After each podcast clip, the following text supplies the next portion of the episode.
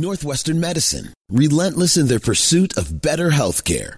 Learn more at nm.org slash better. Tuesday afternoon on the line with us here is Dr. Jeffrey Copen, Chief Medical Officer, Northwestern Medicine, Lake Forest Hospital.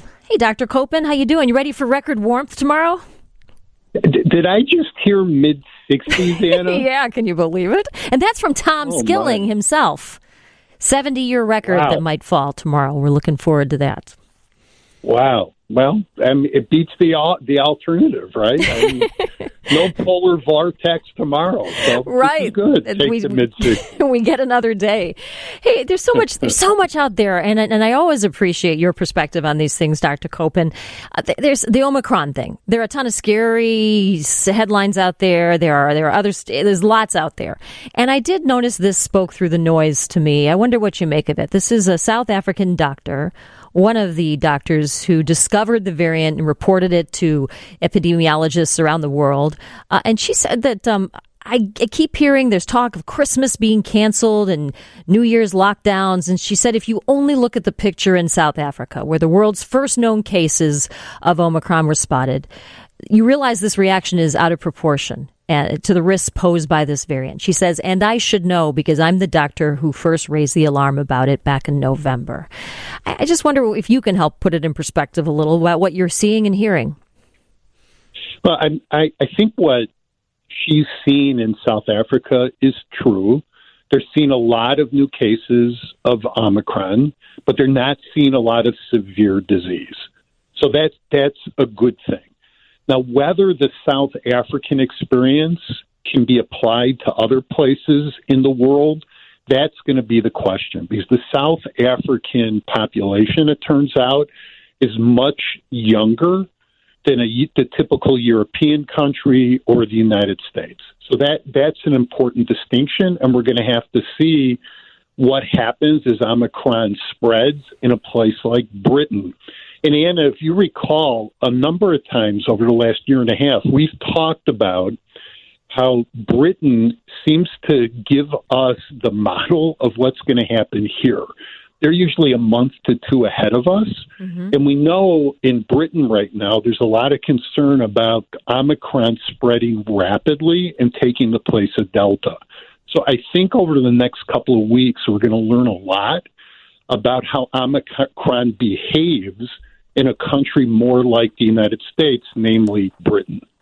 I see. So it, it could it could respond differently here, is what your your concern is, but we just don't know. Yeah, and you know, Anna, I think we also have to remember that we haven't even known about this thing for three weeks yet, mm-hmm. right? Thanksgiving will be three weeks ago in two days, this coming Thursday. So it, we've only known about this for three weeks. So everything we're hearing right now is very preliminary.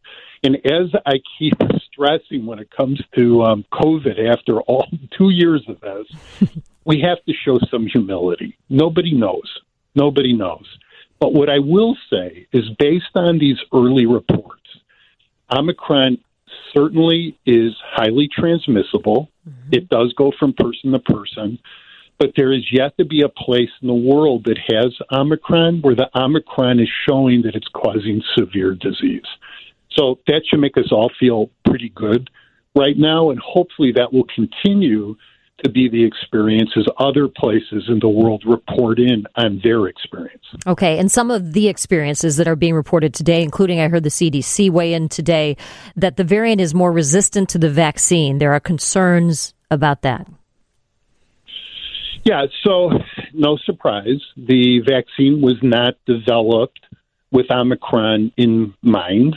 And Omicron, we know, has all these mutations that we keep reading about and hearing about. Having said that, even though the amount of neutralizing antibody, which is the part of our immune system that would help prevent infection, after two injections of Pfizer or Moderna doesn't seem to be at the high level like it was with some of the earlier strains. There's still good evidence that even two injections is keeping people from getting severely ill. So that that's a really important point. It's still effective in preventing severe illness. Here is the good news I think, based on again early results of some very preliminary studies, and oh, by the way, today is the first anniversary of the Pfizer vaccine going live. Um, everybody should know that. It was December 14th last year that the first nurse um, in New York mm-hmm. was injected with the um, with the Pfizer vaccine during the rollout of the Pfizer. That, that's pretty amazing when you think about it. It's a whole year, right? That uh, I remember that, that day had, um, well. We even talked about it because people like my mom and so many others were just they just had this enormous relief that there was some sense of help on the way to protect them. Yeah, and it, it has helped. We're not out of the pandemic, but there's no question. I mean, there have been hundreds of hundreds of thousands of lives in the United States that have been saved because we have the vaccine. Um, there's over 4 billion people now in the world who've been vaccinated. Um, people over the age of five in the United States, where over 70% have received at least one injection. I mean, these are tremendous accomplishments in one year, should not be discounted at all. And it's really helping us today as we get along with our lives. So, with the vaccine that's now one year old, mm-hmm. the booster is really important because what we're seeing is people who've received a booster injection, the amount of neutralizing antibody they have increases quite a bit in response to Omicron. That's a very, very important thing. So, if someone is eligible for a booster and you haven't yet gotten it, please go ahead and get it. This is a good time while we're waiting to see what's going to happen to Omicron in our area. Go get boosted, make that appointment so you can get it because that's really going to help you should you confront the Omicron in the future. Okay. That uh, is important to know. Um, someone on the text line is asking, good question here. Lots of news about Pfizer and the Omicron, but nothing about a, a Moderna and Omicron. Anything Dr. Koppen can tell us about that? Yeah, so Moderna is doing its own studies right now. Um, Pfizer is just ahead of Moderna on this, but I expect by next week we should start to see a bunch of data coming out of Moderna and other people who are doing research into individuals who received the Moderna vaccine. I, I think that what we're seeing with Pfizer one of our mRNA vaccines, and what we will see with Moderna, the other of our mRNA vaccines, will likely be very similar once we get the data from both Moderna and some of the other folks doing research right now. Um, let me see. I wanted to ask you, oh, the COVID pill. More questions about that. It's providing protection uh, against severe disease. Is being we have more and more positive news about this, Dr. Koppen? I'm sorry. Can, I, oh, I am sorry. the, part of the, the, question, Anna. The COVID pill. We get so many questions about that, and it continues to make news. It seems to be pretty positive, um, although isn't it still still experimental? Where are we with the COVID pill? Yeah. Okay. So there's two COVID pills that are being looked at. The first one is manufactured by Merck.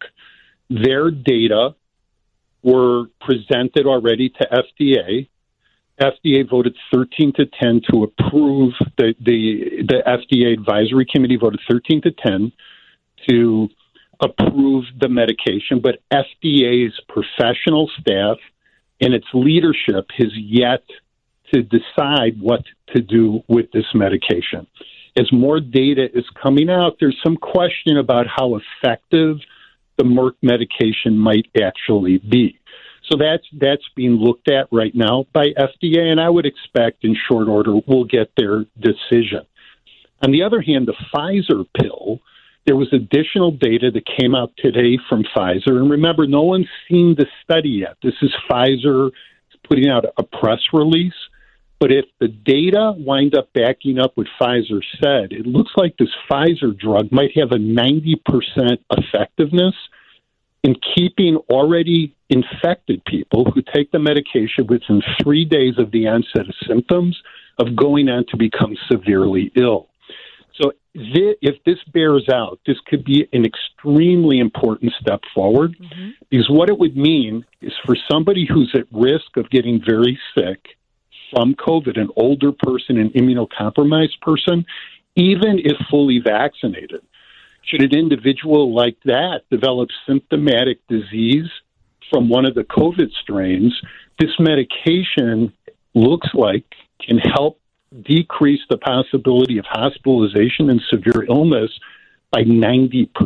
Wow. So that could be fantastic. Let's yeah. hope that those data hold up now to scrutiny and then real experience because that will be one of the things that will really help us end the pandemic and keep people from getting severely ill. How about it? That is one of my hopes for next year. But my New Year's resolutions to just just pay attention and hope that uh, for the best with all these breakthroughs from the wonderful world of medical science, Dr. Cope. And I won't talk to you next week because I'll be off leading up to the holiday. I just want to thank you for everything you've done to help keep us aware, help keep us knowledgeable about this ever changing environment. And um, you're, you're the best at that, Dr. Copen. So appreciate all you've done for us and all you do for your patients every day there at Northwestern Medicine. Yeah, so yeah, my pleasure. And um, really all of us involved in caring for our community, um, it's, it's our honor to do this. And let's hope that 2022 really becomes the end of the pandemic. I mean, it's the it's the right um, hope and prayer for all of us to have as we end 2021 and. Let's hope we don't have to go through another year of this, that we can go from pandemic to endemic and we can really get on with our lives. I think that's what we all want. And in the meantime, everybody take really good care as we go into the holiday season. Thank you, Dr. Copen. You enjoy too, as well. You deserve it. Thank you, sir.